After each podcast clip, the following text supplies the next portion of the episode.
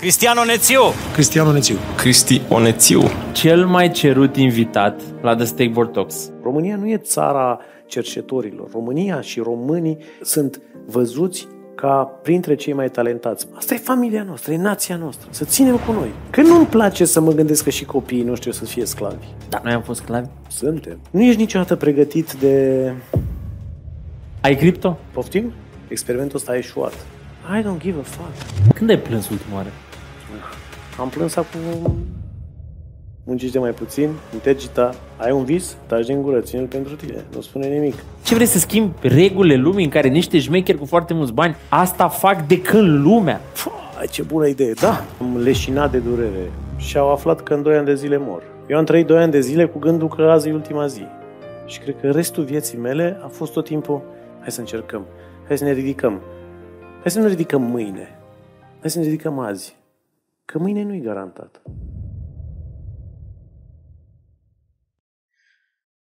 Sincer, am scris și am rescris introducerea pentru următorul meu invitat, cred că de 4 sau 5 ori, ceea ce se întâmplă destul de rar.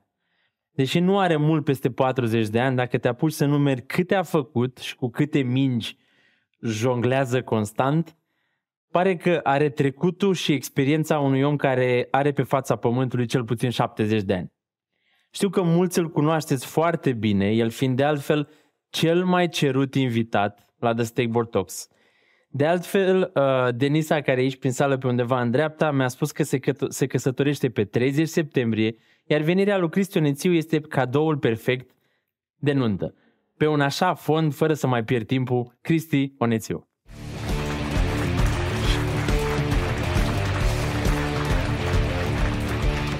Dacă te gândeai că ajungi și cadou de nuntă.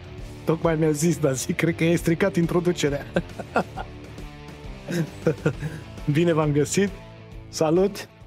Ziceți și voi ceva, că eu sunt obișnuit cu uh, interacțiune, nu doar așa să stați ca la nuntă cu mâncarea în față. Ziceți și voi, salut, ceva, bună seara.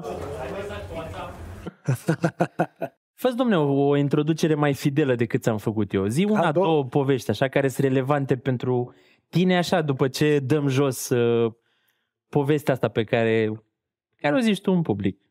Cred că a, acum auzindu-te că pare că am 75 de ani, câteodată așa mă și simt pe interior. Pentru că atunci când ești antreprenor, reușești să... Adică greșești foarte mult și uh, văd că începe să fie și la noi o normalitate să vorbim despre greșelile noastre și să ne punem cenușă în cap să spunem, băi, am greșit asta. Și încet, încet începem să spunem asta și în organizații, atunci când ne întâlnim cu oamenii și uh, spunem, bă, am greșit. Și nu văd, nu văd adunarea angajaților care au fost dați afară să spună, băi, am fost, am bârfit, nu am livrat indicatorii de performanță, nu am făcut aia, am fost plătit 100%, dar am dat 50%, am făcut toate lucrurile astea. Și cred că așa ca și antreprenor, oricât de mult ai pregăti cu entuziasm, cu dorința de a schimba lucrurile, cu dorința de a implementa anumite lucruri, să aduci pe piață ceva nou, să faci lucrurile să se întâmple, înveți antreprenoriat, la început îți dai cu capul, după aia începi să înveți, te forțezi să înveți economie, microeconomie, macroeconomie. Nu ești niciodată pregătit de, de multitudinea de, de oameni care te folosesc, te trădează, te abandonează. Și cred că de asta ne simțim în interiorul nostru de 70 de ani. Avem atât de multe cuțite în spate, în față, în lateral, din piață, dar și din mediul apropiat, încât uh, la un moment dat începem să obosim sau începem să căutăm business-uri în care să avem mai puțini angajați și mai bine aleși, că e mai safe. Și asta e și bine și rău pe de o parte. E bine să începi să-ți alegi oamenii, dar începi să nu mai crezi în tot ce spune omul la interviu și apoi în primele săptămâni sau în următoarele luni în care cât de cât te mai uiți la el și apoi pentru că n-ai atât de mult timp să te uiți la fiecare și n-ai suficienți bani să creezi o structură corporatistă care să supravegheze procese, proceduri și cultură organizațională, te aștepți că de aici încolo ăsta e standardul minim la care el operează și că de aici încolo, investind în el cursuri, traininguri, susținere, uh, acoperindu-i greșelile uh, prin care mm-hmm. vine și spune n-am făcut decât 72% din targetul de vânzări. Sure, dar atunci uh, cum să-i plătim pe toți? Și bineînțeles că absorbi tu pierderea aia, că din 75% vânzări tu trebuie să plătești chiria, tu trebuie să plătești salariile, tu trebuie să plătești taxele și cine a pierdut în luna aia? Antreprenorul, nu și-a luat niciun bani. Sau poate chiar are pierdere și luna viitoare, dacă se reușește să facă un mic câștig. Și cu toate astea, peste trei luni de zile vine și spune, ia uite-l mai și pe asta. Pentru asta muncim noi. Și în realitate este exact pe dos. Noi muncim pentru angajații noștri. Noi muncim pentru piață, noi muncim pentru stat să ne asigurăm și doar dacă rămâne ceva în urma acestui proces, ne luăm și noi dividende, dacă nu cumva luna viitoare trebuie să ne cumpărăm un CRM nou sau să schimbăm scaunele de la birouri sau să ne luăm trei calculatoare noi sau să, nu pentru noi, pentru firmă și chiar dacă ai pe hârtie profit, nu poți să scoți dividende. Cred că asta e poate un lucru pe care puțin l-am spus ca și antreprenor. Suntem oameni și uh, contrar ceea ce se vede în, eu știu ce, social media sau în mentalul colectiv post-comunist, că patronii întotdeauna sunt niște oameni duri, tari, răi, care în orice le spui, suntem oameni. Și ne doare și pe noi atunci când cineva nu-și ține promisiunea, când cineva ne abandonează, când cineva ne lasă baltă, când cineva ne minte, când cineva ne promite și nu face, ne doare. Și și cred că ar trebui să începem construirea unei organizații de la nivel uman, unii cu alții. Și dacă noi, ca și antreprenori, greșim și ne comportăm într-un fel sau uh, facem lucruri pe care facem lucrurile altfel decât le-am spus, cred că ar trebui să înceapă această conversație și comunicare deschisă din partea oricărui angajat să ne spună, uh-huh. Să ne scoată în evidență chestia asta, dar în egală măsură să înțeleagă și reciprocitatea acestei sincerități. Când ai plâns ultima oară? Depinde din ce motiv. Ultima oară nu poate să fie decât ultima oară. Păi nu, dar depinde din ce motiv. Că poți să plângi atunci când poți să plângi de bucurie. Când vezi, pe, vezi copilul tău că reușește să facă o chestie și ești bucuros. Uh, de ciudă, am plâns acum nu mai mult de șase luni. De ciudă. De ciudă pentru că oricât am predat altor antreprenori să nu facă anumite greșeli și eu le făcusem înainte, într-un nou context și într-o altă situație am repetat două greșeli pe care le-am făcut și pe care le-am predat de 100 de ori, nu faceți asta. De ciudă. De ciudă că n-am fost suficient de atent la mine să-mi dau seama că era o situație dintr-o altă perspectivă luată, dar uh, tema era aceeași. Ce ți-a încețoșat uh, radiografia? Uh, același lucru. Când uh, tu crezi mai mult decât crede piața în timingul pieței. Kevin Kelly, care e unul dintre cei mai mari filozofi ai uh, tehnologiei, spunea de, de, de curând că singurul scop pe care îl avem înainte de a mierli este să devenim noi înșine. The goal before you die is to become yourself. Cum faci să rămâi aliniat viața interioară viață exterioară? Care e rețeta ta? Ca să fii aliniat înseamnă că trebuie să ai uh, o mândrie a conștiinței de sine. Fer. N-am ajuns acolo. Nu pot să spun asta. Nu pot să spun că eu mă cunosc cu adevărat. Însă știu că mă descoper tot mai mult pe măsură ce fac lucruri. Eu sunt un tip acționabil. Adică nu mi-a dat Dumnezeu să stau sub un copac și să-mi să înțeleg cine sunt. Poate n-am stat destul, habar n-am. Poate trebuia să stau acolo vreun an și poate îmi venea. Dar uh, eu nu pot să spun că știu exact cine sunt și sunt întotdeauna conștient de mine și aliniat permanent. În schimb, pe măsură ce anii trec, încep să spun mult mai des nu. Și asta mă ferește să fiu altcineva, pentru că atunci când ești la început în antreprenoriat, spui la toate da vine nu știu care, vine clientul nu știu care, aș vrea nu știu ce. Da, sigur că da. Fără să-ți dai seama că e un client toxic sau că e o direcție pierzătoare în care tu nu te-ai antrenat destul să fii cu adevărat bun acolo? Sigur că da.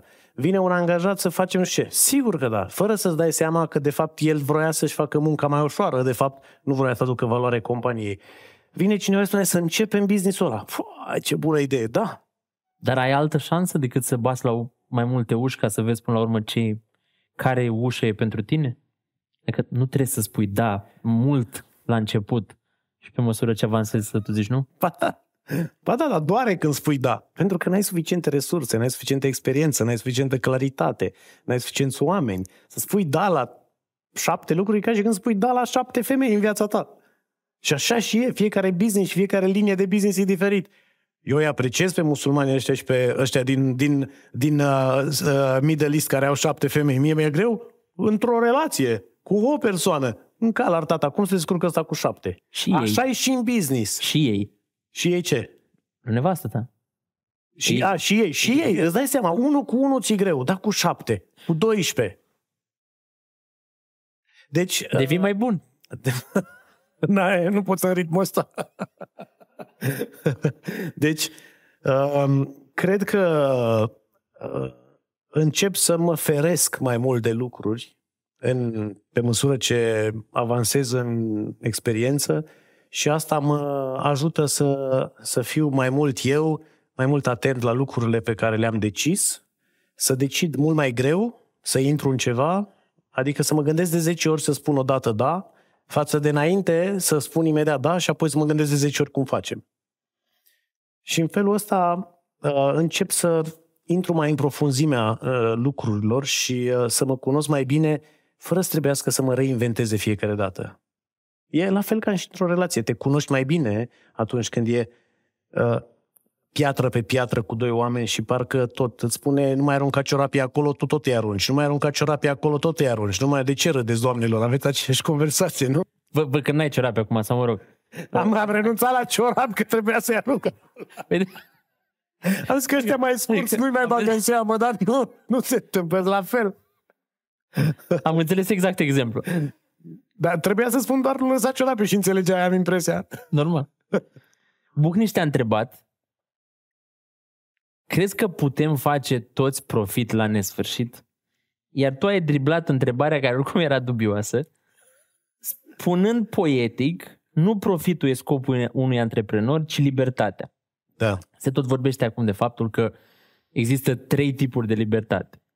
Freedom from, freedom to și freedom to be. Freedom from e atunci când îți rezolvi problemele financiare și ești liber de povara asta a problemelor Da. da. financiare. Freedom to este libertatea de a face lucruri așa cum vrei tu să le faci, fără să fii mărginit de dorințele altora sau de alte activități. Și ultima e freedom to be, care e the top of the top. Unde ești pe scara asta? Oarecum de prima am scăpat. Uh, nu mai fug de sărăcie. Că Cumva fri, frica asta sau libertatea asta de ceva um, încă nu pot să spun că pot să fac lucrurile cu cine vreau eu, cum vreau eu, dar mi-e teamă de libertatea asta. Pentru că libertatea asta absolută presupune să nu mai iei în calcul pe ceilalți și să hotărăști doar tu ce-i bine și să împarți lumea între ce crezi tu și ce cred alții. Deci nici n-aș vrea să trăiesc în libertatea aia. Aș vrea să trăiesc în libertatea debate-ului și în libertatea exprimării punctelor de vedere. Cred că învățăm și ne cunoaștem mai mult din oglindire decât din uh, dictatură. Din dictatura poziției sau a, a, eu știu ce ne avantajează în ipostaza respectivă. Uh, Aș răspunde la ultima că mi-ar plăcea să ajung acolo până mor, să fiu liber, să fiu eu, întorcându-mă în buclă la întrebarea inițială și uh, spunându-ți că până nu știu sigur cine sunt eu, nici nu pot să spun că sunt liber. Însă simt acest impuls și acest simbol interior de a mă, de a mă găsi, de a mă defini. Pentru că ne ia foarte mult timp în viață să ne construim un alter ego care să ne scoată din mizerie, din sărăcie. Eu vin din Reșița, dintr-o familie de oameni simpli uh, și mi-a luat foarte mult timp să construiesc un personaj care să mă scoată de acolo. Acum am ia foarte mult să-l deconstruiesc, pe ăla, să-l sparg. E ca exemplul ăla cu vulturii din Anzi. Îl știi? Nu. Vulturii din Anzi e o specie aparte care poate să trăiască 40 de ani sau 80 de ani. Până la 40 de ani e by default. La 40 de ani trebuie să facă ceva absolut sfârșietor.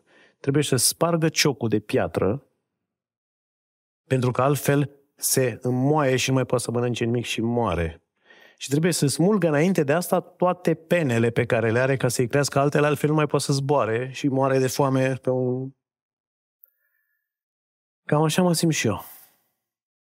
Și cred că fiecare om trebuie să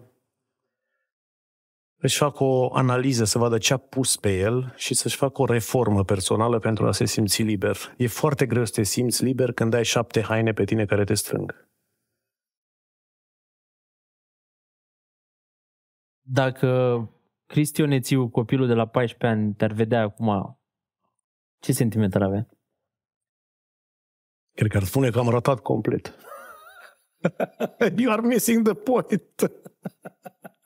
De ce? ce faci, mă, prostule? da, la 14 ani vreau să, fim, vreau să fiu capitan de echipă la CSM Reșița, l-aveam pe Chivu în echipă la mine și mai aveam încă doi talentați și vreau să fim fotbaliști. Era clar. Era, tic, era singurul tichet pe care noi îl vedeam posibil să plecăm din Reșița. Altfel, la nivel uh, personal, cred că uh, și, și Cristi de la 14 ani câteodată mai îmi vorbește. Adică mai îmi dă câte un mesaj din ăla și îmi spune, bă, e luat o raznă, e chiar important, e chiar ceea ce vrei. Și uneori copilul de Cristi de 14 ani mai mă încurajează să mă joc. În felul meu. Îmi plăcut întotdeauna muzica și de curând m-am apucat să mixez în, dormi, în sufragerie, bineînțeles, nu, adică acasă. Și, uh, și îmi place foarte mult. Ăla e Cristi de 14 ani care încă se mai distrează. Și, uh, și cred că ar trebui să vorbesc mai des cu el. Îți dai timp, te oprești ca să faci asta? Da. Oamenii văd foarte multă activitate de-a mea și presupun că n-am timp. Mai ales refuz sute de întâlniri. Mulțumesc. Și întotdeauna spun, n-am timp. Bine, și pe tine te-am refuzat de vreo trei ori. Mi-ai spus că nu ești în România, că așa mai refuzat, ce să zic. Refuz foarte multe întâlniri atunci când nu înțeleg uh, scopul întâlnirii și mai ales dacă e doar uh, hai să povestim nimicuri. N-am timp pentru nimicuri. Așa e. Uh, dar am întotdeauna timp pentru lucruri care sunt valoroase pentru mine. Familie, uh, creșterea mea personală și autocunoașterea mea, business-uri, mai ales businessurile existente care au nevoie permanent de, de continuitate și de atenție și de comunicare, uh, somn, de curând și un pic de sport. Uh, da, îmi dau timp pentru ce contează. Am o regulă, 6, 6, 6, 6, 4 de 6. 6 ore de somn, nu dorm mai mult, 6 ore de business, 6 ore pentru familie și prieteni, 6 ore pentru mine în fiecare zi.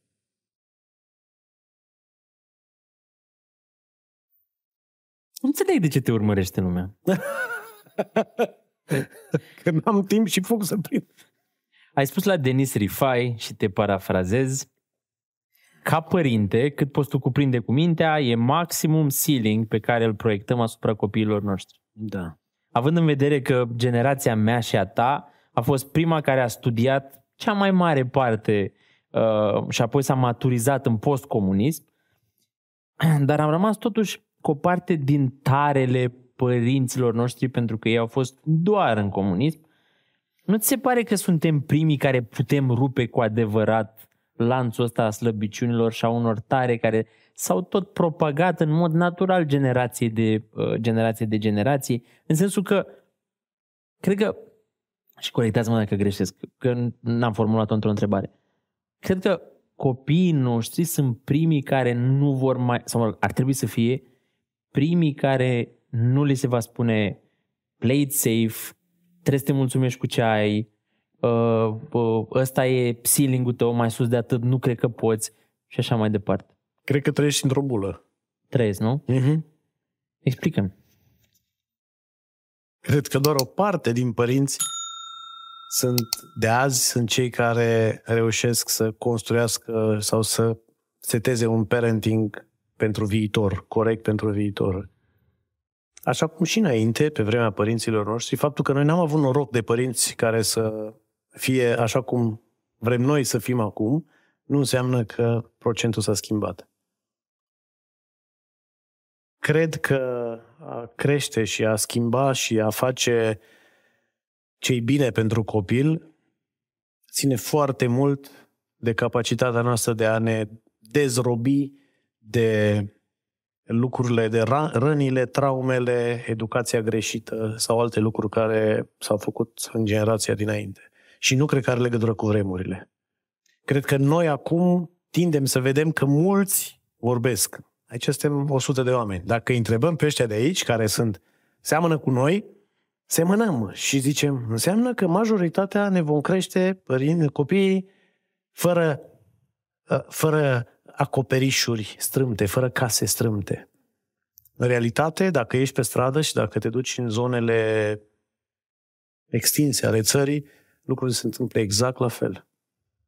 Nu crezi totuși că suntem proporțional mai mulți decât au fost generația părinților noștri?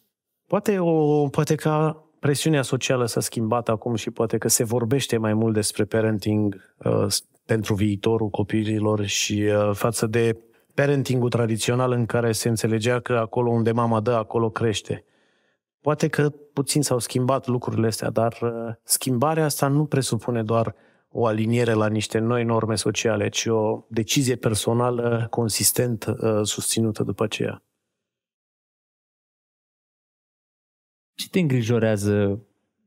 Care crezi că e cel mai mare punct de care te, te nu știu dacă te îngrijorează, dar îți creează un sentiment de nesiguranță în legătură cu viitorul copiilor noștri? Însingurarea. Însingurarea lor și uh, însingurarea socială, însingurarea fizică, uh, distanțarea, chiar și însingura, uh, însingurarea, uh, hai să spunem însingurarea spirituală. Chiar și asta mă îngrijorează. Dacă faci ce fac alții, obții ce au alții, iar dacă ești un high performer, bănuiesc că nu vrei ceea ce, uh, să obții ceea ce au toți. Care au fost câteva trăsături esențiale care te-au împins pe tine constant să ieși din rând? Mm. Nu știu, acum dacă ar fi să luăm niște, să luăm din cărți așa și să sune bine într-un podcast, ar suna grozav niște lucruri astea pe care eu le-am șlefuit, le-am da, am citit mult, am încercat mai mult decât au încercat alții. Nu m-am oprit la primele blocaje, nu m-am oprit la primele eșecuri, nu m-am oprit la... Dar nu cred că e asta. Păi bă, dar ce te-a împins să nu te oprești? Că foarte mulți oameni se opresc și oameni foarte deștepți fac un lucru odată, fac un business, zic, nu e pentru mine, mă întorc să fiu inginer. Eram mic, aveam 10 ani. Am fost în vizită la o fabrică și acolo se turna uh, niște oțel. O bucățică din oțelul ăla mi-a sărit în ochi. Am leșinat de durere. Peste doi ani de zile, părinții mei au aflat că treaba aia a afectat o, o legătură, un vas de sânge și au aflat că în doi ani de zile mor. Maxim. De fapt, nu știau când o să mor. Eu am trăit doi ani de zile cu gândul că azi e ultima zi.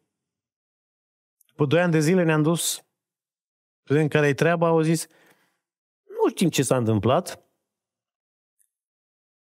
Probabil mai durează doi ani, dar maxim de data Medici... eu, eu în tot timpul ăsta... Medicina, 1990. Da, da. Nu, dar și acum medicina este nemaipomenită până ai o problemă. Când te duci, nimeni nu știe ce ai. Am avansat grozav. Dovadă că după 100 de ani la COVID, după gripa spaniolă, avem tot distanțare și mască. Um, eu când eram în perioada respectivă, mă, îmi imaginam că am niște nave mici de astea care intram pe venele alea mici așa și distrugeam ceea ce se stricase. Și uh, eu chiar credeam că asta se întâmplă. Și nici nu știu până ziua de azi dacă n-am făcut asta. Însă, ca să răspund la întrebare, uh, eu am trăit ani de zile în care știam că azi e ultima zi. Cred că m-am obișnuit cu gândul ăsta. Și cred că restul vieții mele a fost tot timpul, dacă nu azi, mâine, I don't know. Așa că hai să o facem. Și hai să o facem. Hai să încercăm. Hai să ne ridicăm. Hai să ne ridicăm mâine. Hai să ne ridicăm azi. Că mâine nu e garantat. În continuare simt că azi e cel mai mare dar al nostru și că mâine e incert. În aceeași perioadă, un verișor de-al meu de a, o vârstă apropiată a murit. În aceeași perioadă, doctorița mea preferată, care era singura care vorbea frumos cu mine și nu erau ca doctorițele alea care te certau și zădeau injecții de alea bucuroase că te doare, a murit și ea. Și, uh, și cred că pentru mine a rămas chestia asta în cap. Că azi e tot ce contează. Că n-are rost să mă îngrijorez de mâine că mâine e incert. Și cumva să reușesc să-mi iert ieriul în care am fost prost. Dacă toate miliardele pe care ăștia le investesc acum pentru ca noi să începem să trăim 200 de ani, 300 de ani, mm. te duce să iei o licoare care te ține până la 180 de... Zice, bă, Cristi, uite, iei asta și nu mai trăiești 70, 80, 90 de ani, că cu 6, 6, 6 ajungi la 90 de ani. Mm. Crezi? Poți, poți să ajungi la 160 de ani. Da. Și evident, nu, fără să te deteriorezi, adică nu stai 50 de ani în pat. Da. Ai lua... Eu personal, mm, cred că uh, să-ți extinzi o viață care are sens, aseară m-am uitat la In Time. Să aduce aminte filmul In Time. Mm-hmm. Știi că ți aduce aminte că unul zicea că nu mai... Bă, când e prea mult, e prea mult. E vrem, exact. Să, să trăiești 170 de ani rău, cu un mindset strâmb, uitând de la televizor și înjurând de alții ce nu se întâmplă și certându-te cu vecinul și n-având, n-având, n-având, fără să ai bani să-ți cumperi niște lucruri la care tânjești, fără să ai, de care să n-ai nevoie de fapt, cred că e o viață chinuitoare. Mie mi se pare iadul ăsta. Adică să trăiești viața asta nu aș recomanda-o nimănui.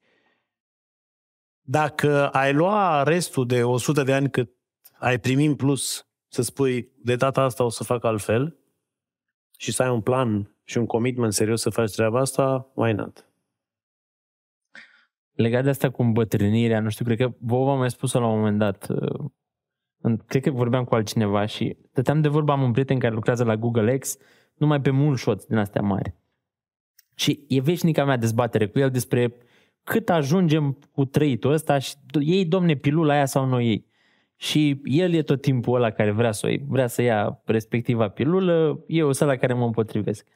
El, evident, australian crescut în California, eu român de la Iași. Argumentul lui care mi-a dat șahmat forever and ever a fost unul foarte simplu. Toți oamenii aflați pe patul de moarte ar lua aia.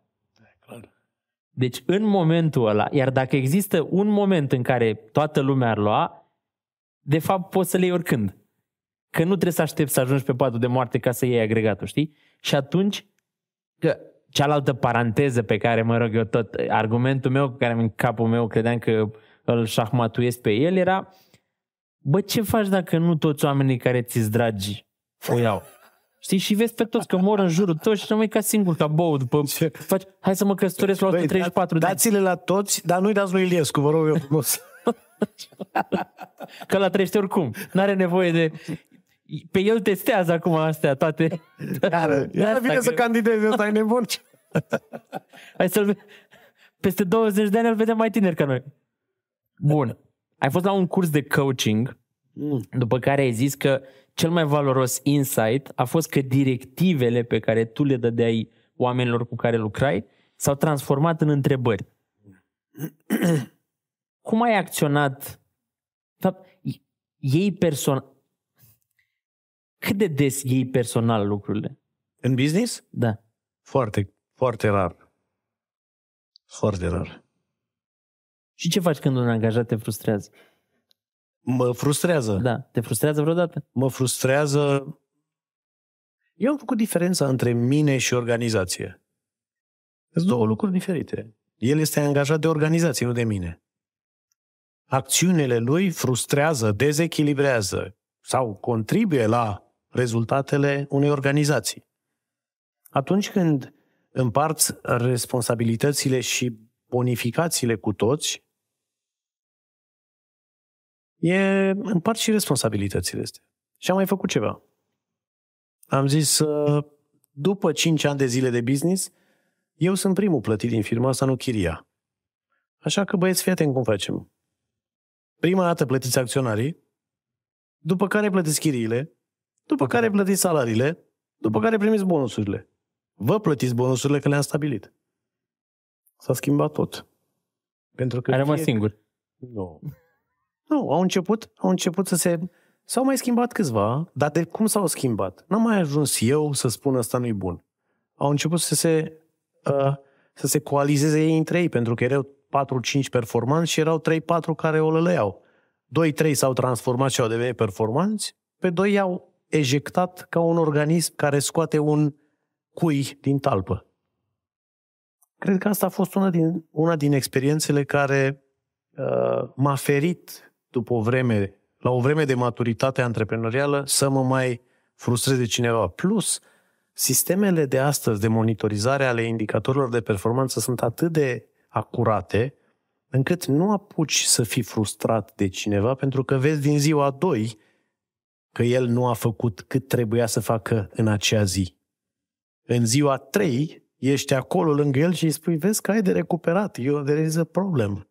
În ziua patra, când nu-și recuperează lucrurile, deja e o problemă mare. În ziua cincea ne luăm rămas bun la revedere. Deci controlul strict a indicatorilor fiecărui om te ferește de dezamăgiri.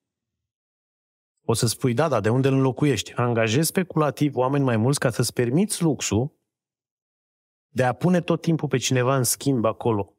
Nu stai cu un singur om pe controlling, pui doi oameni pe controlling dacă e o funcție cheie. Nu stai doar cu trei oameni pe sales, pui cinci. Și îți bagi lucrurile astea. Ne-a, ne-a, a e, fost o, e regulă, da. un moment ăsta de intensitate. Deci îți pui în cheltuielile tale de personal 20% în plus cu oameni care sunt înlocuitorii celorlalți, știind că nu, or, nu, nu sunt, nu toți oamenii rezistă la monitorizare și la supraveghere strictă. În schimb, cei care rămân și se obișnuiesc sunt ca ceasul după aceea și creează o echipă ca ceasul. Care a fost, care a fost momentul în care ai zis enough is enough și ai trecut la asta cu uh, acționare trebuie să plătiți primii? Că e clar o schimbare. Sunt, adică, speculez acum, mă corectez tot că greșesc.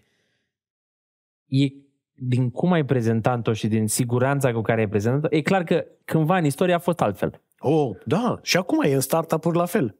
Haideți, veniți să facem, să iasă bine, să ajutăm clientul, să nu știu ce, la la la, las că vedem noi profitul, am pierdut, nu e nicio problemă, hai să mergem.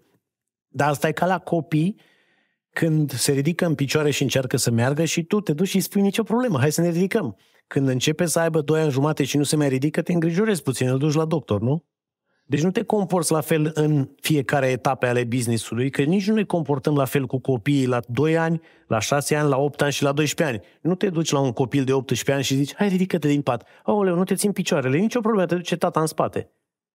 E de deci, în cur. Deci e vorba, de, e vorba de a înțelege etapele business-ului în care ești și fiecare etapă are un alt fel de tone of voice, altfel de cerințe. Atunci când angajezi un om în startup, el contribuie cu altceva, greșeala, eroarea, încercarea este mai apreciată decât structura, pe măsură ce te maturizezi, structura, rezultatele, ă, livrabilele sunt cele care contează. Și atunci trebuie să faci întotdeauna să, ce ai învățat în startup sau în seed, trebuie să te dezveți în startup, să înveți alte lucruri. Ce te-ai învățat în startup, trebuie să te dezveți în scale-up, să faci altfel.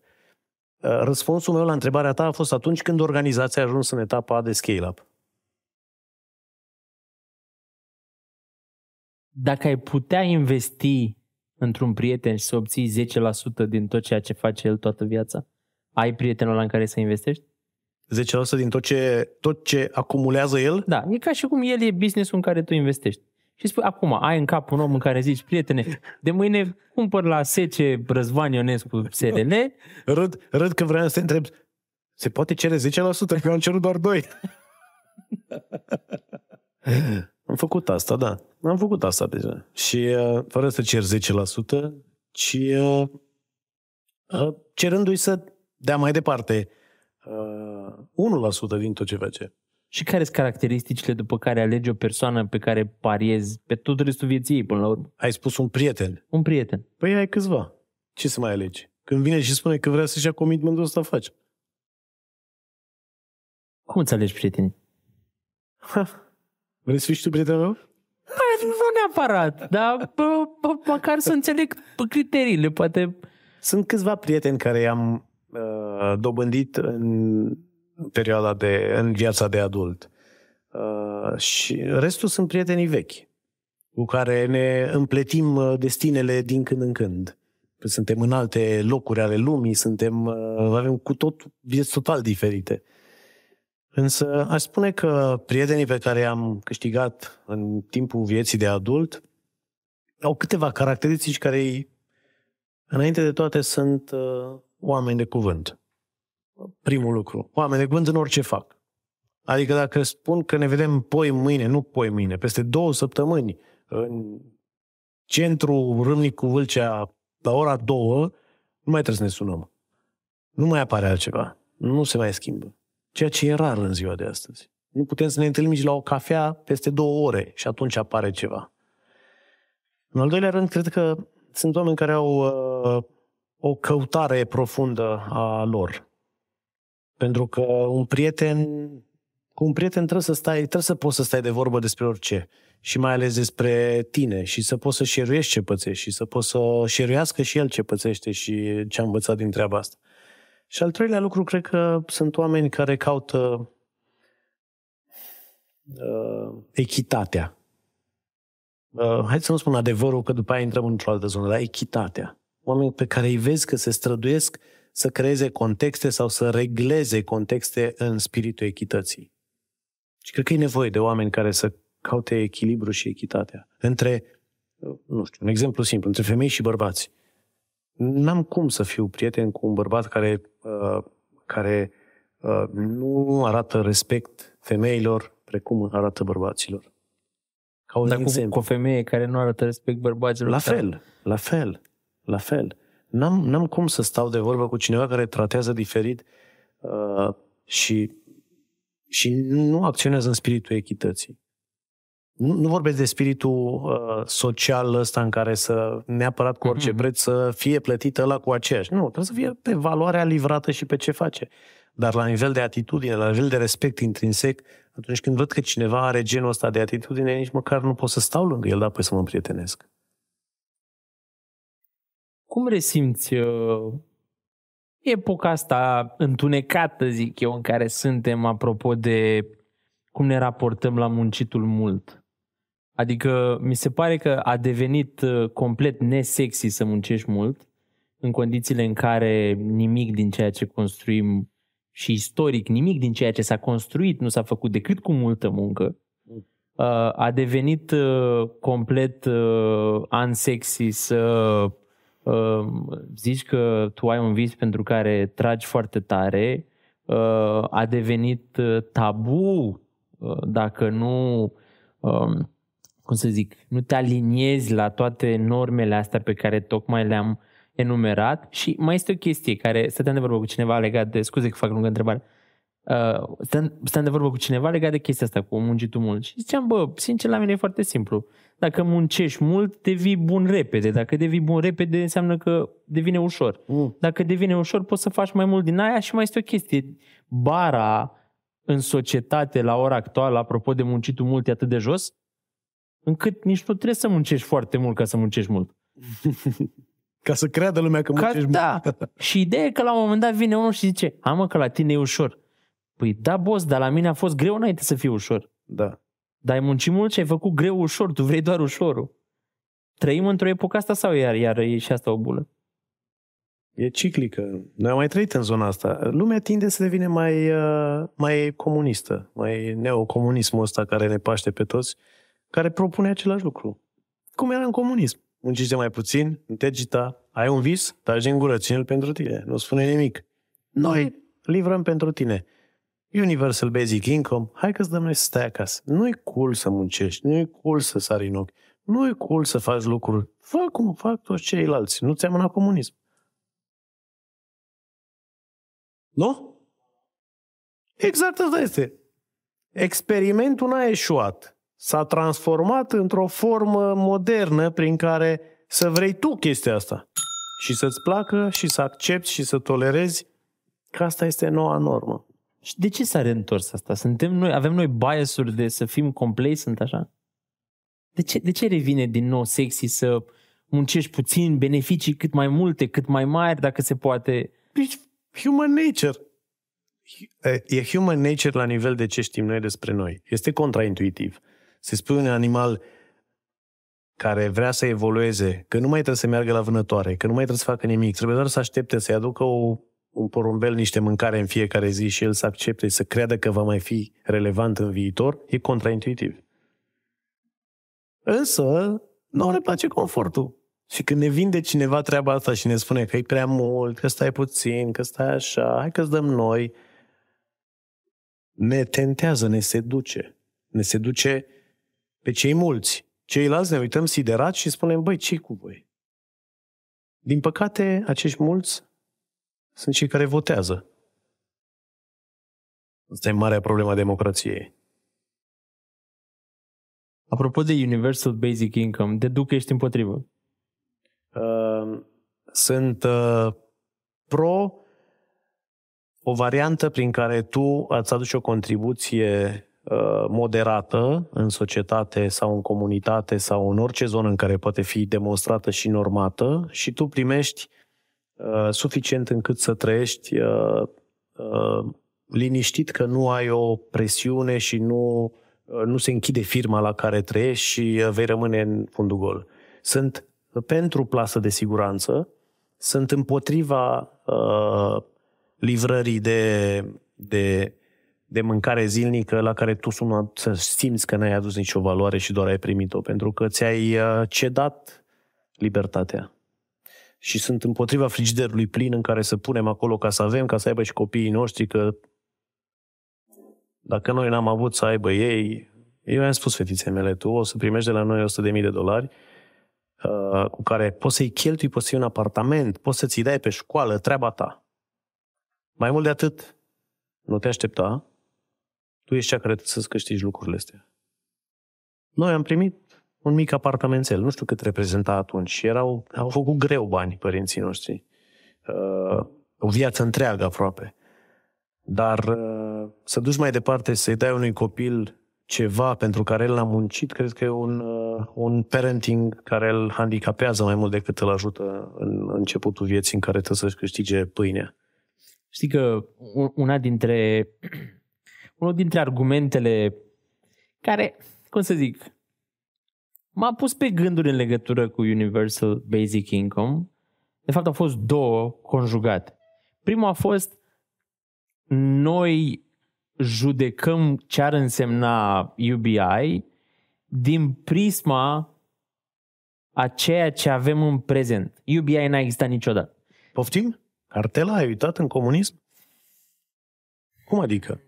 Nu e același lucru. Este exact același lucru. Trebuie să vii trei ore undeva sau patru ore, trebuie să te prefaci că ai făcut, trebuie să minți, să spui că ai cules două plase de tei, chiar dacă n-ai cules deloc, trebuie să te duci acasă, primești cartela, te duci undeva și te rogi de doamna respectivă să-ți dea rucile mai De asta spun că nu e același lucru, că UBI-ul e făcut astfel încât... Nu, UBI-ul promovat astăzi, dar UBI-ul în varianta a doua și a treia este exact asta care îți spun. Pentru că UBI-ul nu este sustenabil și atunci când vine cineva și spune, bă, ți-am dat vreo 5 ani de zile așa, dar mai trebuie să faci ceva. Ah, ok, hai că nu e chiar așa rău. Vin aici și dai la pilă. După care dă un pic mai mult la pilă, după care mai fă. Să nu ne, să nu ne lăsăm păcăliți de etapele prin care o schimbare socială se, se implementează în societate. Argumentul principal pe care de fapt, deci singurul pe care l-am auzit și care a avut sens la mine în cap a fost reiterat de Sam, de Sam Altman de la uh, OpenAI. Și argumentul a fost așa, noi ca oameni nu suntem făcuți să ne plictisim. Noi ca oameni nu suntem făcuți să băltim. Dacă ne uităm în istorie, tot timpul ne-am găsit ceva de făcut. Mai, mai fortuiți, mai de bunăvoie, am, am găsit ceva de făcut.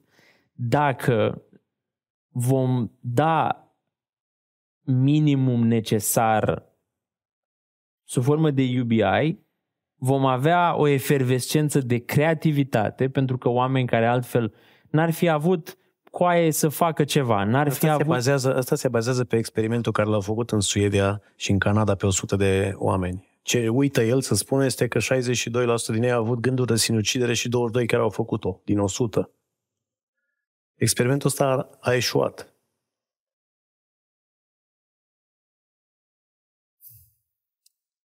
Au și făcut în Suedia unde ea au gânduri de Predispus, suicid. predispus să Uh, sară, nu? dar Nu ești în dacă a- Canada ce era frig și a apucat depresia. Come on! Eh, Nu sold, nu sold. Și dar cumva, cum să zic, nu sold din perspectivă. UBI înseamnă că trăiești viața animalului tău de companie. Altcineva hotărăște când îți dă de mâncare, când te scoate afară și când îți dă apă. Asta înseamnă. Înseamnă finalizarea completă a libertăților. Pierderea drepturilor de vot, pierderea drepturilor sociale, pierderea drepturilor inclusiv de a te perpetua. Adică inclusiv de a te perpetua. Adică de a face copii sau de a avea. Da, mă, știu ce înseamnă a perpetua, dar la, That's it. la ce te referi? Gen, Exact la asta. Da, UBI, bă, fuți doar vinerea. Tu poți să faci ce vrei, dar dacă iese ceva de acolo, nu să ai tăi. La ce faci? Te duci la fermă? Ia altcineva să-i crească că tu nu ești în stare pentru că nu ai scoring-ul necesar să poți să duci mai departe evolutiv special. Adică tu zici că ceea ce se întâmplă în practic în China s-ar cu p- p- social experimentul pe care îl fac ei acolo, cu scoring și așa mai departe, ar deveni uh, normă. Game over. Game over pentru libertățile astea pe care, de care tu vorbeai cele trei. Știu, capitalismul și, uh, și civilizația vestică nu o duce bine. Știu că suntem, suntem confuzi. Și cred că ar trebui să ne focusăm să reconstruim uh, uh, un capitalism uh, uman în loc să ne, uh, să ne uităm uh, cu, cu ardoare uh, la, la noul comunism de acolo care ne uh, se duce. Cred că ar trebui să, să ne uităm mai atent la ce avem. E ca și ortodoxul care pleacă în ashram. Ce te duce acolo, frate? Că tu ai cea mai puternică formă de credință care îți dă direct legătură. Bă, dar directă, înțelegi? De ce mai vrei să călătorești în toată lumea când dai aici tot ce trebuie? De ce ai mai face asta? N-am spus-o eu asta, au spus-o mari oameni spirituale ai lumii. Ce rol au multinaționalele în viitorul ăsta sumbru pe care îl pictezi? Nu-i sombru. Eu sper să nu se ajungă acolo. Militez activ pentru înțelegerea libertăților pe care le avem acum și fructificarea oportunităților într-o societate uh, în care spiritul civic, uh, libertatea de uh, conversația și critical thinking să, să continue să funcționeze. Uh, corporațiile au același rol pe care l-au și acum. Care? Să dea profit celor patru fonduri de investiții care le dețin pe toate și să ne dea de lucru? Atunci formulez toată întrebarea. Păi uite-te și tu, sunt În- 500 S&P companii deținute de aceleași patru fonduri de investiții. Și e o problemă? Despre ce- Păi e o problemă când eu vreau să cumpăr o companie din piață de aici și uh, con- oficiul concurenței îmi spune că suntem pr- dominanți și că nu am voie să-l cumpăr, dar la nivel de acțiuni și de bursă nu există același, același regulament. Nu e o problemă? Ce ai zice? Păi e o poate e o problemă pro- când toată lumea e deținută, când toată lumea și toată, toate companiile mari tranzacționate, top 500 S&P sunt deținute de aceiași, de aceiași oameni pe care nici nu-i cunoști și care au acces la sume infinite de bani. Care e rolul lor? Ăsta e rolul lor. De asta există, de asta sunt pom- au fost pompate banii net, de asta au fost făcute tranzacții, procese ample de merge în acquisition. Cum crești un pic, cum te bagă în, uh, în, marea, în marea corporație. Uh, follow the bloodline, the bloodline, ca și în uh, Da Vinci Code, știi? Follow the bloodline. Vezi unde se duc. Și mai vezi care e rolul lor. Și atunci, la nivel de politici, că tot a rămas uh, George printre noi, Uh, la nivel de politici, ce faci tu ca țară ca să stai în echilibru între, pe de o parte, companiile, startup-urile, inițiativele locale și corporațiile astea mari care vin și se mufează la... Și România e și un exemplu bun pentru că a fost piață bună de desfacere, uh, piață bună de muncă. Dacă ai spirit național, te pui să crești ce ai în țară, să nu mai vinzi, dar te martirizezi și politic și mediatic, că nu o să stea liniștiți alții să te lase să faci chestia asta. Dacă n-ai, te prefaci cu o ars prin Parlament, patru ani, opt ani, cât ai pe acolo și aia e. Deci e de datoria politicianului român să apere companiile românești de multinaționale. E datoria politicianului român să crească averea națională și averea națională nu vorbesc doar de excedent, ci de averea resurselor naturale și resurselor umane. Da.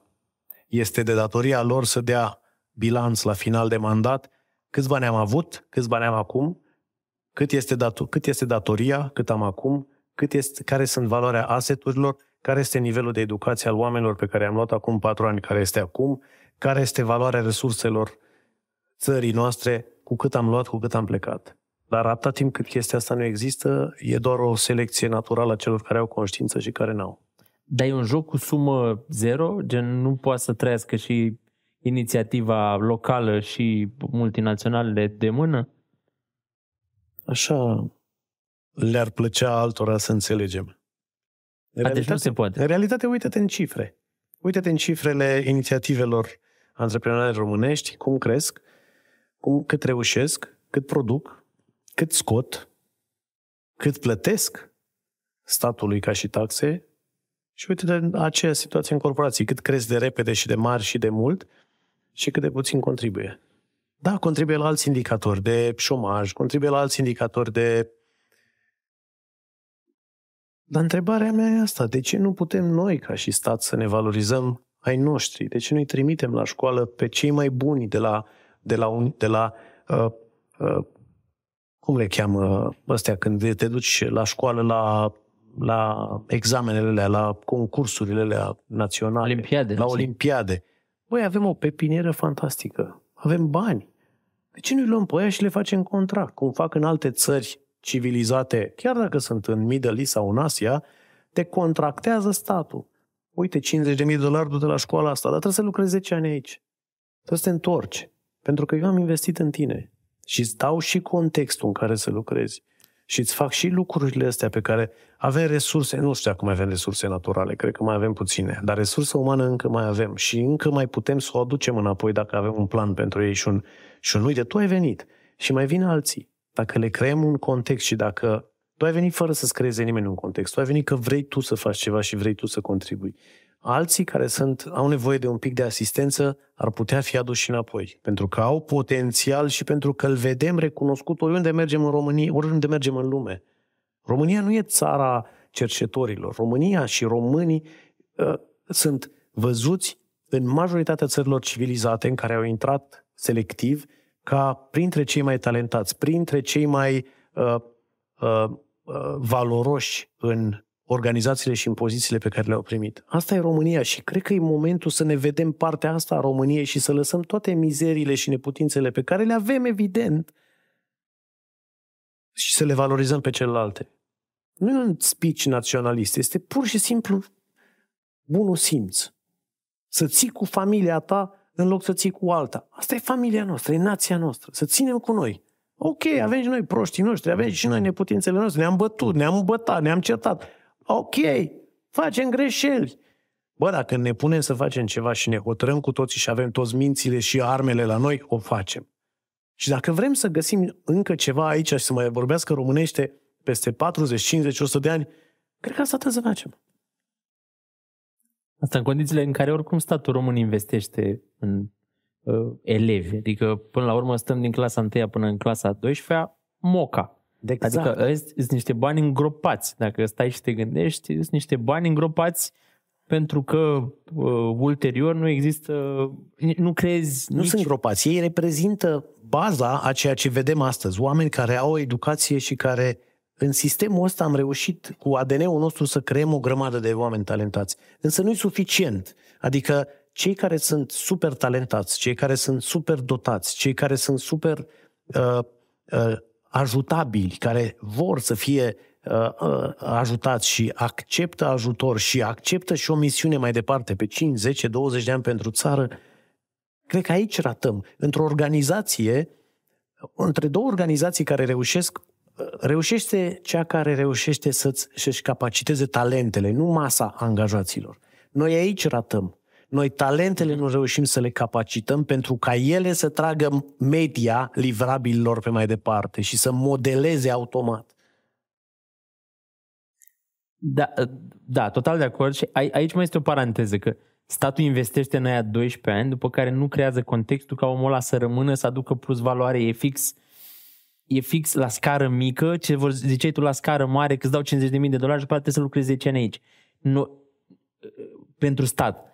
Tu nici măcar nu lucrezi pentru stat, tu trebuie să lucrezi în spațiu geografic și tu îl pierzi pe ăla. Făceam un calcul la un moment dat, la 3 milioane de români, 3, ceva de milioane de români care erau plecați, nu știu câți terminaseră școala, făceam un calcul din ăsta la un moment dat, mă îmbătasem cu cineva și era calculam cât s-a investit în aia 12 ani, ori câți oameni au plecat, nu știu, și ieșeau niște cifre din astea, gen astronomice, care erau efectiv investiții, care ulterior au ajuns la zero. Da. Că oamenii ăia, cine știe când dracu se mai întorc. Dacă se mai întorc. Și nu contribuie la GDP cu almost nothing. Ok, trimit uh, bani în țară și whatever, dar nu ai, nu, nu, ai, nu ai plus valoare pe care nu tu ai ai. contribuție, așa e. Bă, ăștia au țipit aici? Voi ați țipit? Să mai continuăm sau... Te bine, dați-ne și nouă un semn că n-ați ațipit. Mai de obicei cu palmele, dacă... Să știm dacă mai continuăm. Suntem în... am, am luat o razna sau ne întoarcem la lucruri de astea uh, matematice? Ha? Tu știi mai bine. Da, mă, să aici. Să aici, da? Am crezut că ai zis de băutură și m-am uitat pe mețe să văd dacă le-ai dat ceva, că deja e târziu. Am zis, dacă vorbim la 10 cu vinul în față și noi nu avem, nu ne mai înțelegem. Ai cripto? Da. Ce înseamnă da? De, a, a, aș vrea să-mi descrii da ăla. Sunt... Uh,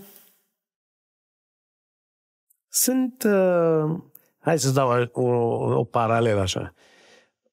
Uh, noi am cumpărat o grămadă de clădiri de birouri și după aceea niște, niște tot așa, multe apartamente premium așa pentru oameni mai și mi s-a părut că e așa o chestie mișto să deții lucruri, știi?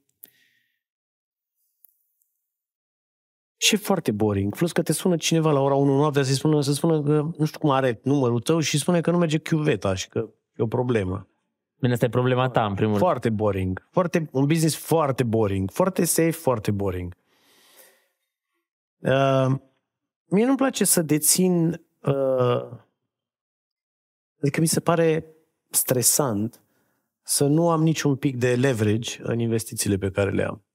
Și uh, dacă dincolo mi se pare boring, în piața de capital sau în cripto mi se pare foarte uh, așa, un montan rus din ăla care nu se mai termină niciodată. Este ceva din ăla de nu știi, deci te culci liniștit și când te trezești dezastru, frate. Și seara toată lumea sare pe mese că e fericită și dimineața doi ori sar de la etaj. Deci este ceva... Deci, mie îmi place undeva la mijloc, știi? Adică nici boring din are, mă. Și am muncit, oamenii au plătit chiriile, totul în regulă, am plătit taxele, gata, câta? 4,8%. Puh. Capital gain, nu, luna asta, nu. Anul ăsta, nu, că piața nu prea, nu știu ce. Deci nici așa, dar nici așa, frățioare. Deci, viața asta nu-i de mine. De asta, mai mult de 3-5% nu aloc pe tipul ăsta de plasamente, chiar dacă îmi promite libertate financiară. De fapt, am deja. Mai libertate, stai că 3-5% e bine, mă. Am crezut că spui și tu ca George că ai 14 lei pe Revolut. N-am participat la... Înseamnă că avem referințe diferite. Mie, dacă îmi place ceva, înseamnă că sunt 60% acolo. Important e că am făcut banii de 10 ori. Vezi, montan rusul ăla totuși funcționează. A, păi bun 35%. Adică e conform Da. standardelor smart money, ca să zic așa. Da. Da, dar de-aia zic, mă, știi cum, 35% e ca și când te duci la sport odată la patru luni. Te duci la sport? Da.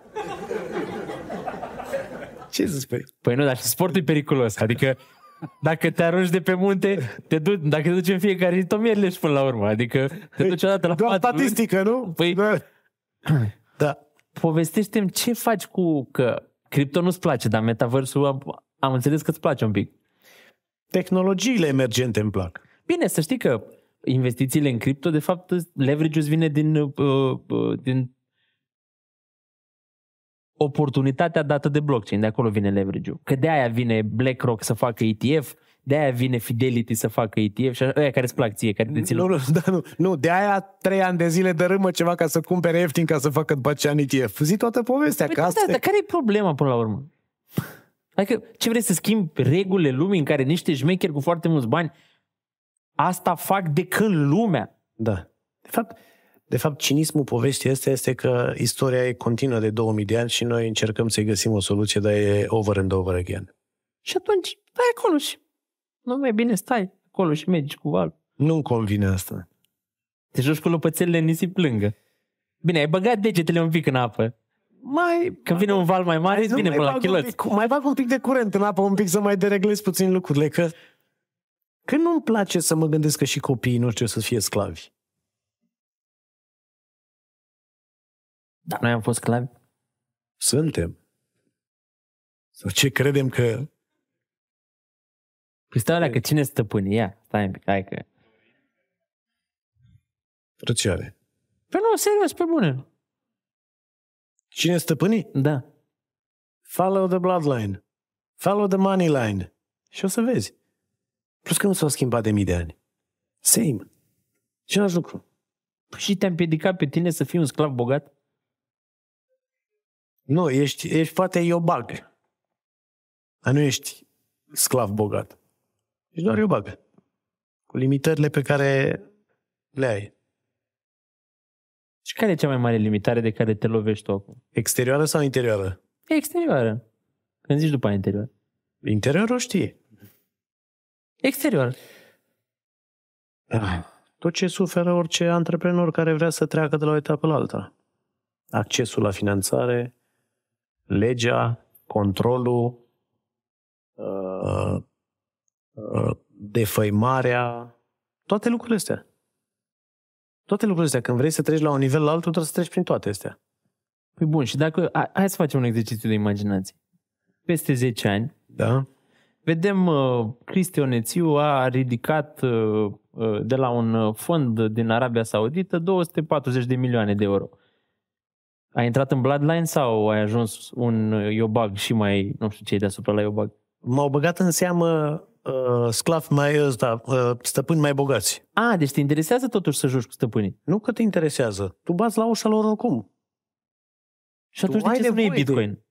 De ce să nu iei? Este că, la, tu asta explicai că ăia vin să dărâm, dărâme piața de cripto, ca după aia să o ia penny for dollar și tu nu vrei să participi la jocul ăsta. Dar tu vrei, în celălalt joc, tu ajungi tot acolo. Nu, ei au dărâmat-o pentru că nu s-au prins că asta și era un joc nou pentru ei. Ei au luat prin surprindere puțin. E ceva nou după câteva sute de ani. Asta e singur lucru. Deci nu te deranjează să joci cu stăpânii. Adică ai vrea n-ai să joci cum. cu stăpânii. Păi n-ai cum. N-ai cum să nu joci fără ei. Dar rămâi în continuare sclav. Și huidui. Nu-i huidui. Te gândești cumva că poate copiii tăi nu o să mai fie sclavi. Te gândești că poate ai putea să faci ceva, să se mai schimbe lucrurile astea. Zim ce faci cu metaversul. Poveste. Dansez, pe ce să fac? Nu e, e prea mult spus metavers. E, e convingerea noastră că uh, mai departe de Zoom există și alte forme mai avansate prin care să, să comunici cu clienții tăi, cu partenerii tăi, cu echipele tale și că spațiile reale pot fi replicate, fie sub formă de gi- digital twin sau spații creative, mult mai interactive, care să aducă eficiență în ceea ce faci. Să nu mai trebuiască să te duci 400 de kilometri până undeva, ci să trăiești o experiență apropiată într-un spațiu virtual văzându-i pe ceilalți, interacționând cu ei, schimbând cărți de vizită, vorbind la nivel personal sau public, punând întrebări, primind răspunsuri și așa mai departe. E, un, e convingerea noastră că uh, expandarea uh, lucrurilor fizice se poate face într-un mediu virtual uh, mult mai eficient, nu neapărat că va înlocui bucuria pe care o avem când ne întâlnim și energia care se creează. Dar în zonele practice și în zonele funcționale, că n-are rost să cheltui atât de multă benzină să te duci până nu știu undeva, să vezi un apartament pe niște pliante și că mai degrabă poți să deschizi laptopul și să le vezi și să călătorești în, în acel apartament și să stai cu agentul în același apartament să-ți explice fiecare, să simți spațialitatea apartamentului care nici nu-i construit încă, și pe care ți-e greu să ți-l imaginezi dintre niște pliante cât de mare e și dacă încapi pe lângă prin bucătărie și să poți să schimbi niște elemente de design ca să poți să-ți dai seama dacă ți-ar plăcea mai mult așa și să poți după aceea să uh, dai un avans de 500 de dolari sau 1000 să-l rezervi până săptămâna viitoare sau până mâine ca să îi chemi în același spațiu pe alți trei prieteni sau din familie care sunt împărțiți în alte locuri ale țării sau ale lumii să vadă același lucru, să luați decizia împreună. Cred că la lucrurile practice, tehnologia trebuie să ne ajute să fim mai eficienți. La nivel de timp, la nivel de decizie, să ne ajute să luăm decizii mai, mai rapid, mai, cu un impact asupra planetei mai mic uh, și cu un nivel de informare mai mare și de senzorialitate, mai ales pe lucrurile care urmează să dezvolte și pe care ți-e greu să le vezi într-un pliant sau pe un website. Dar crezi, nu crezi că apogeul a ceea ce tu tocmai ai descris va contribui la însingurarea copilului noștri? Am spus că e practicalitatea lucrurilor. Cred că dacă fica mea poate să învețe, dacă îi place cinematografia și poate să intre într-un spațiu virtual direct cu Spielberg și cu încă 30 de copii, și că altfel n și că nu trebuie să călătorească până în LA și să cheltuiască 200.000 de dolari să facă treaba asta, aș vedea o valoare adăugată mare. Și dacă el ar putea să manipuleze niște filtre și niște lucruri ca să explice ce a făcut, cred că educația poate fi revoluționată și cred că în loc să te chinui să educi milioane de educatori, poți să duci zeci de milioane de, de copii într-un context tehnologic nou, la cei mai buni dintre cei mai buni și cei din etalonul 2 și 3 să facă uh, așezarea informațiilor sau practical, uh, intrarea în practicalitatea mhm. informațiilor, mm-hmm decât să-i considerăm pe toți egali. Nu, nu sunt toți egali. Și cred că tehnologia ne poate ajuta să ajungem la cei mai buni și să putem să învățăm de la cei mai buni și apoi să lucrăm cu... Nu trebuie să-i dăm afară pe ceilalți, dar nici să nu-i punem în etapa de educatori. Să-i punem la formatori, să-i punem la asimilatori, să-i punem acolo unde îi și plătim de fapt. Că nu poți să-i spui profesor la unul pe care îl plătești de bajocură cu 3.000 de lei sau 4.000 de lei. E o bajocură să crezi că l-ai profesor de adevăratele. E unul care ține copiii în clasă, până la urmă. Pe 4.000 de lei cine să facă să fie profesor? Și depune eforturi cât poate. Păi, cam da. Dar dacă ai putea să învețe copilul tău cu printre cei mai buni și să poți să ai 250.000 de clase simultane cu același profesor și care să distribuie informația asta și ceilalți să ia de acolo mai departe și să lucreze pe niște manuale sau să lucreze pe niște exerciții, să-i ajute practic în interacțiunea cu contentul și apoi în aplicarea lor anumite proiecte, poate fi o soluție. Eu nu spun că asta e soluția finală, spun doar că ar trebui să fim mai curioși, cum spunea George. Ar trebui să fim mai curioși despre viitor. Ar trebui să ne preocupe mai mult cum să inovăm tehnologii pentru ca viața noastră în viitor și viața copiilor roșii să fie mai cu sens și trăită bine fără să fie pierdută. Cel mai mare rău pe care îl văd în lumea de azi și istoria umanității este că sunt foarte multe vieți pierdute.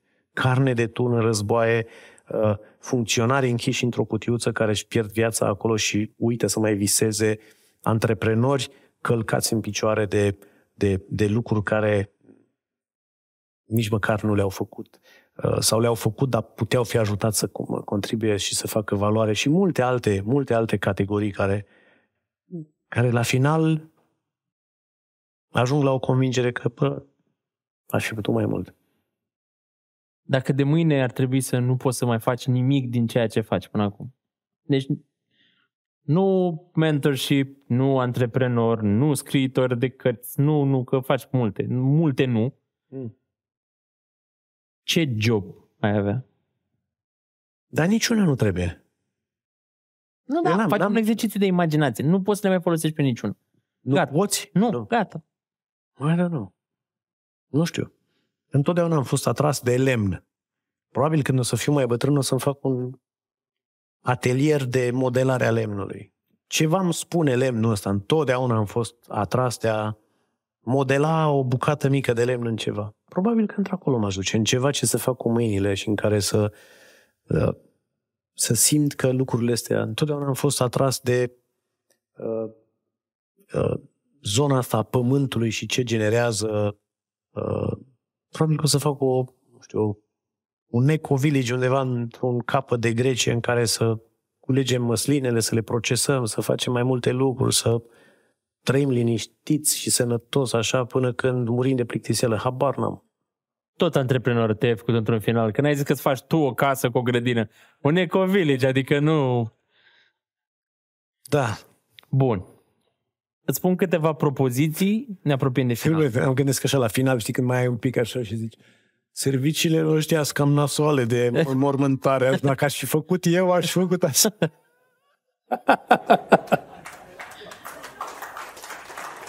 I don't know. I don't know. Că Auzi- unii suntem bolnavi, asta e. Prieten, am, am, am o întrebare, care e, e, e stupidă, dar am mai întrebat oameni și nu știu să-mi răspundă. Poate știi cineva din sală sau poate știi tu. Sunt sigur că îți mai deștepți decât noi, nu știi ce stăm noi aici. Pe subiectul ăsta sigur, că- de care zic acum. Tot văd că este criza asta, cred că, nu știu, este la, la ea și sigur e peste tot. Faptul că nu mai avem locuri în cimitire. Care este motivul pentru care nu ne mormântează pe verticală? I don't know, man. Dar sună o idee bună. Serios? Adică, nu? Face bătături. Nu, serios. Există o chestie religioasă în care trebuie să stăm obligatoriu la orizontal? Da.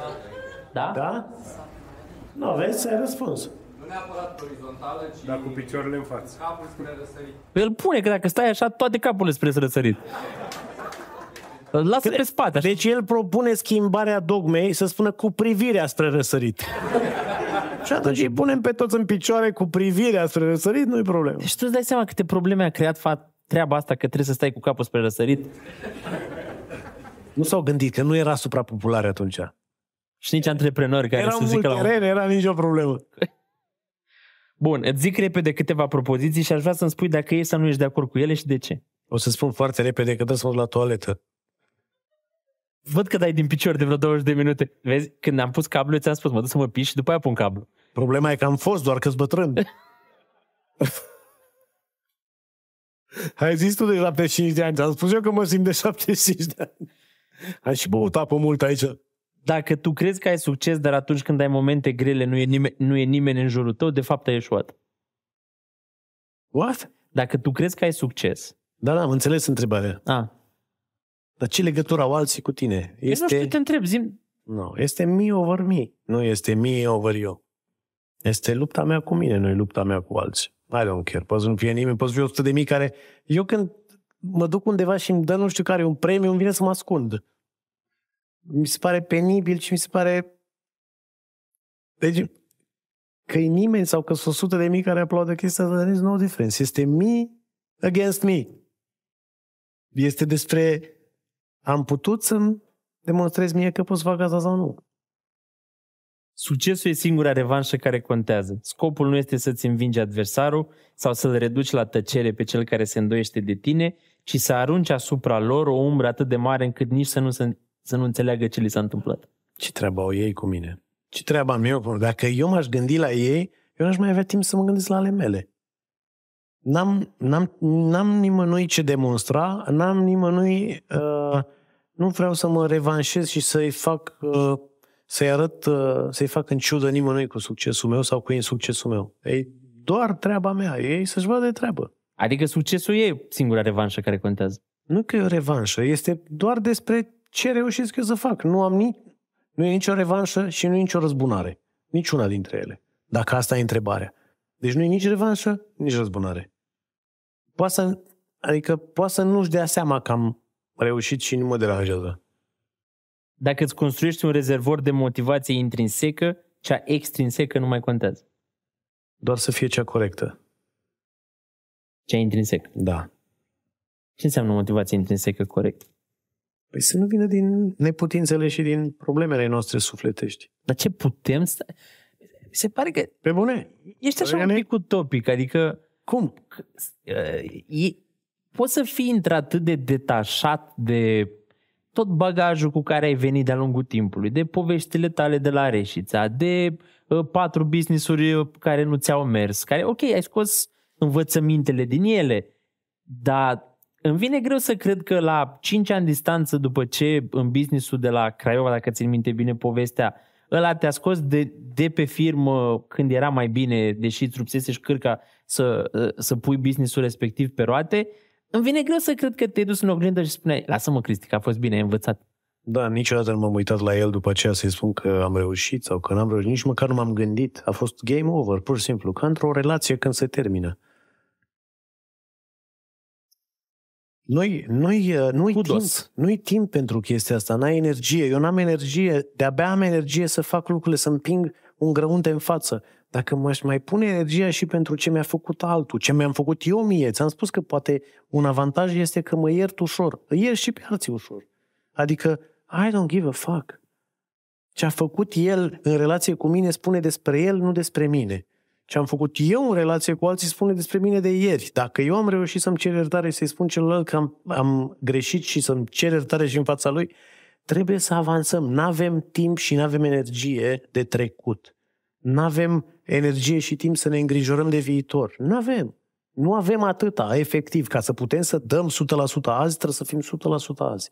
Nu e teorie, nu e filozofie. Este uh, managementul energiei.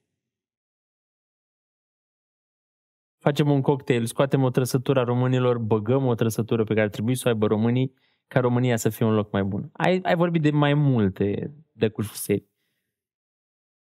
Ce să băgăm? Și ce scoatem? Ce ne dăunează, A, ce ne ca să dăunează? progresăm și ce trebuie să băgăm ca să fie mai bine. Dar nu zici una cu una, că dacă scoți una, bagi opus. Da, așa îmi venea să spun. Ai Pentru- citit gândurile, nu? Este. E cea mai simplă, nu? Uh, nu știu, cred că cred că ce ar trebui să scoatem e să scoatem uh, ceva ce a rămas la noi cu capul plecat, sabia nu-l taie, știi? Uh, tipul ăsta de umilință, dar nu, a nu se confunda cu smerenia. Uh, umilința asta, cred că ar trebui să o scoatem. Uh, ne-a fost uh, indusă istoric, dar nu ne reprezintă. Și a rămas cumva acolo. Dar nu simt că reprezintă ADN-ic. Dar uh, s-a pus peste noi ca o, ca o dogmă mai mult decât uh, ca o trăsătură de caracter. Dacă ar fi să băgăm ceva înăuntru, multe. Sunt multe de băgat.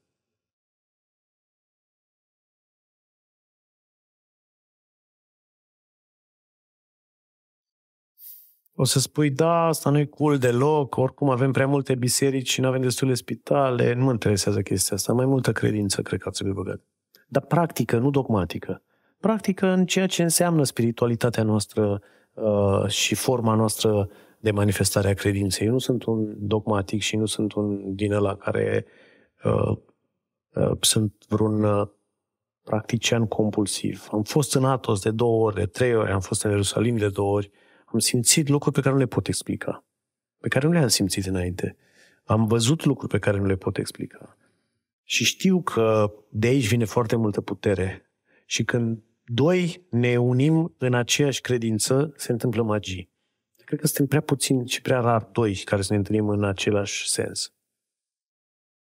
Două cărți pe care ar trebui să le citească tinerii antreprenori, obligatoriu, mandatory.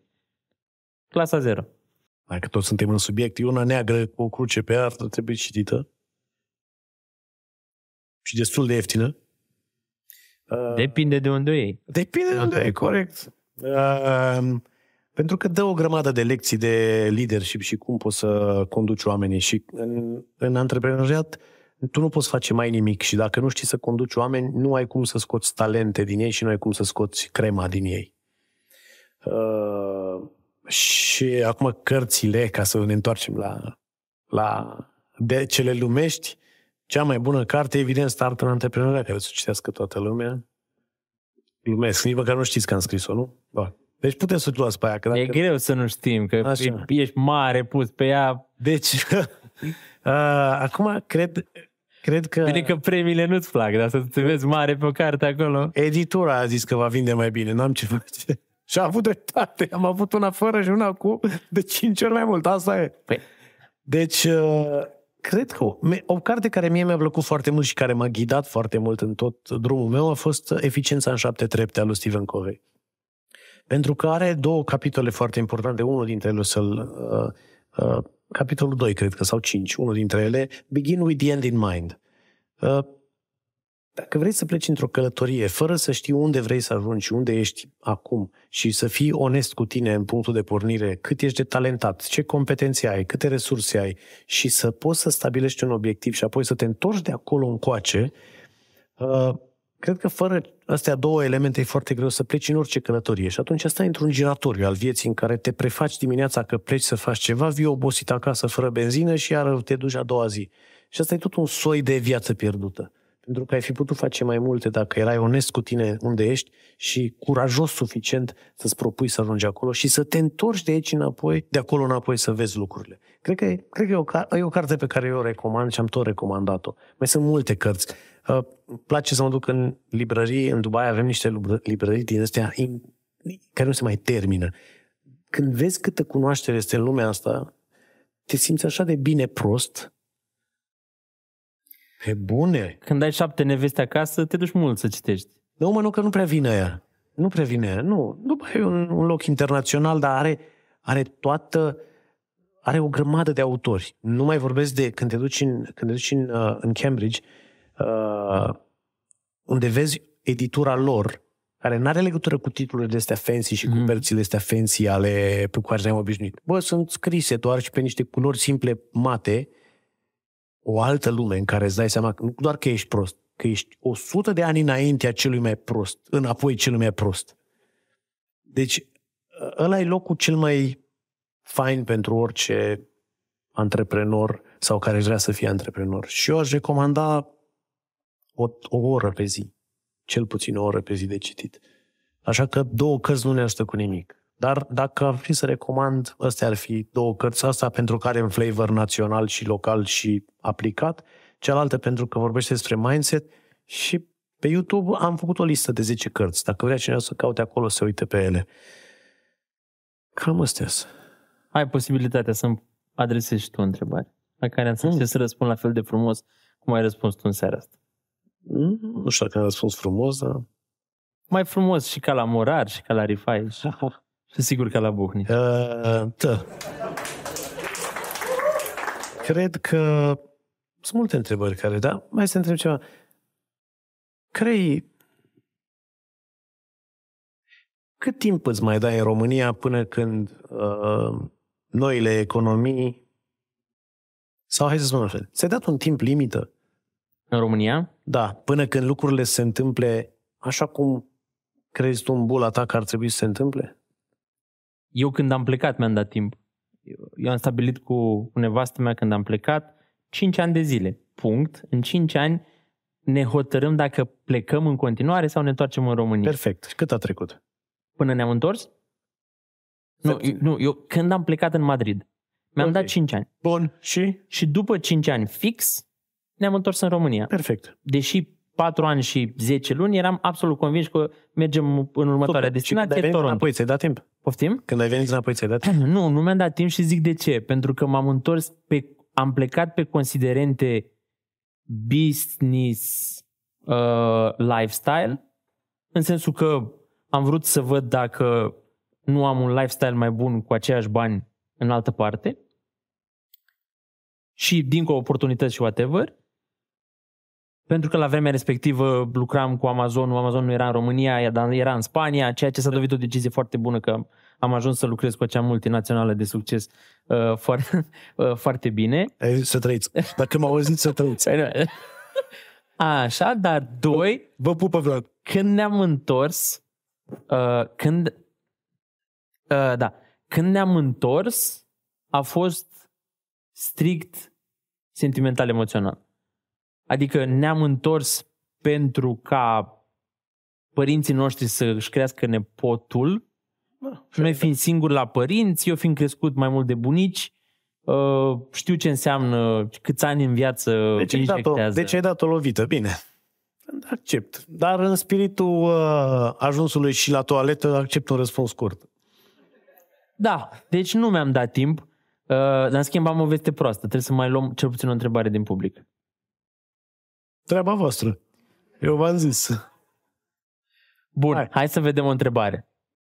Eu nu văd nimic de becul ăsta, nu știu dacă tu vezi. Nici eu. Asta pare deștept, sper să nu fie complicată. O să-mi dau jos ochelarii și o să fie mai bine. Crezi că asta e masca noastră să ne prefacem deștepți cu ochelari? Întrebarea mea este următoarea. Ești de părere că în business, ca cineva să câștige, altcineva trebuie să piardă? În, uh, în interiorul unui business? Nu, În, în business, ca domeniu de activitate, în afaceri. Doar dacă, doar dacă privim în interiorul unei cote de piață. Da, întotdeauna într-o cotă de piață. Dacă piața, uh, industria respectivă valorează 100 de miliarde și intră trei jucători mari care uh, atrag 10 miliarde de acolo și cota și piața nu crește deloc, alții au pierdut. Da, deci doar într-un, i- într-un interval finit, dar nu în general. Perfect, mai luăm o întrebare. Hai, a fost scurt, am văzut că ai tăiat-o repede. Păi nu, dar e, e răspunsul simplu, că la o întrebare atât de bună trebuie să răspunzi simplu. Da, doar Mai tu- atunci, doar acolo. atunci cineva a pierdut. Hai, Ioane, bagă. Uh, am participat la un curs de al dumneavoastră și la final... Sper că nu-mi cer bani înapoi. Ah, nu, nu, nu, nu. Ți-a plăcut? Mă abțin. La finalul cursului, uh, nu, am dat și un feedback. Am dat un feedback sincer și, într-adevăr, am rămas cu lucruri foarte bune în urma acelui curs, dar la finalul cursului am fost invitat să, doar dacă am bani, să particip la o ședință de a cumpăra o parte dintr-un metavers dubainez sau ceva. Dubai N-am News. știut exact despre ce e vorba și am refuzat. Deși investiții am foarte multe în cripto, aș vrea să ne spuneți mai mult despre asta. Este proiectul care e în Dubainez. derulare și Aia pe mi-a care... plăcut. Dubainezul, Dubainezul. Lucrăm în continuare la un proiect care să schimbe piața de real estate și, uh, evident, în uh, toate tehnologiile emergente în care operăm, uh, este permanentă nevoie de oameni foarte mulți și de foarte mult coding, de foarte mult development. Nu mai știu unde ești, nu te mai văd, te-ai, te-ai mutat de acolo? S-a așezat ca să nu... nu, nu, te, nu te Bună. vedeam. Deci este un proiect în care credem că următorii 2-3 ani de zile va fi continuu de investit și evident vrem să acomodăm ca în orice business uh, pentru fiecare rundă de finanțare oameni care sunt pe diferite etaloane și care să aibă împreună cu noi randamente uh, și uh, atunci când lucrurile se materializează câștiguri. Deci ăsta e un, ăsta e un proiect de e un maraton. E un maraton cu tehnologia și cu ce se poate face azi și ce se poate face mâine. E un maraton cu research and development. E un maraton cu piața de educare și de testare. Dacă piața reușește să înțeleagă sau vreodată va reuși să înțeleagă avantajele pe care tehnologia asta le aduce. Deci, da, suntem uh, ca orice business din lumea asta uh, permanent în dezvoltare și în cooptarea de uh, investitori pe mai multe canale pentru ca proiectul să capete materializare și să fie util, valoros și să primească valoarea din piață și apoi randamentele investitorilor. Mi-a plăcut cum a zis Ion, doar dacă avem bani, ca și cum putem, el vrea să-ți dea o oaie și cash, dar dacă nu primești la runda de finanțare altceva decât bani, nu mulțumim. Păi, Bun. asta e, asta e, uh, e ca și la magazinele astea scumpe, știi, să uite la tine, ai bani. Dacă să te lasă să intri sau să nu te lasă. Dacă pare că n-ai, nu intri. Asta e. Bun, am un mic cadou și pentru tine. Aceeași carte, nu? Că am văzut-o pe care... Nu, nu e aceeași. Nu e, Nu, dar am nu e glumit, aceeași. m-am glumit. Sper că, sper că n-ai citit-o. Dacă ai citit-o, uh, e un prilej bun să o recitești. Ai citit-o? Am citit-o. Da, dar e foarte E bună. foarte O recomand. O, Atunci să o faci cadou, o să nu recomand, uh, deschizi. Eu cred că poți să o pui asta pe, pe, pe lista pe care am pus-o mai devreme, pentru că puterea obișnuinței cumva uh, și obișnuințele, pe, nu suntem conștienți de obișnuințele noastre, asta vreau să spun, doar. Mhm. Noi nu ne facem un audit al, al, conștien, al uh, obișnuințelor și al uh, rutinelor pe care le facem și ni se pare că nu suntem robiți de nimic. De social media, de bârfele altora, de vorbele altora, de, uh, uh, nu știu, de alcool, de tutun, de sex, de whatever. Nu ne facem auditul obișnuințelor și a, a, a ce facem și ni se pare că ah, sunt toate ok. Și nici nu le audităm să vedem dacă ne ajută în obiectivele noastre sau nu. Deci, Și mi se pare că e una, dintre cele mai, una dintre cele mai bune cărți pe domeniul ăsta din câte există. Încheiem aici cu aprecieri și pentru vezica lui Cristi. Vă mulțumim tare mult, ne vedem data viitoare. mai puteam 5 minute, dar riscam.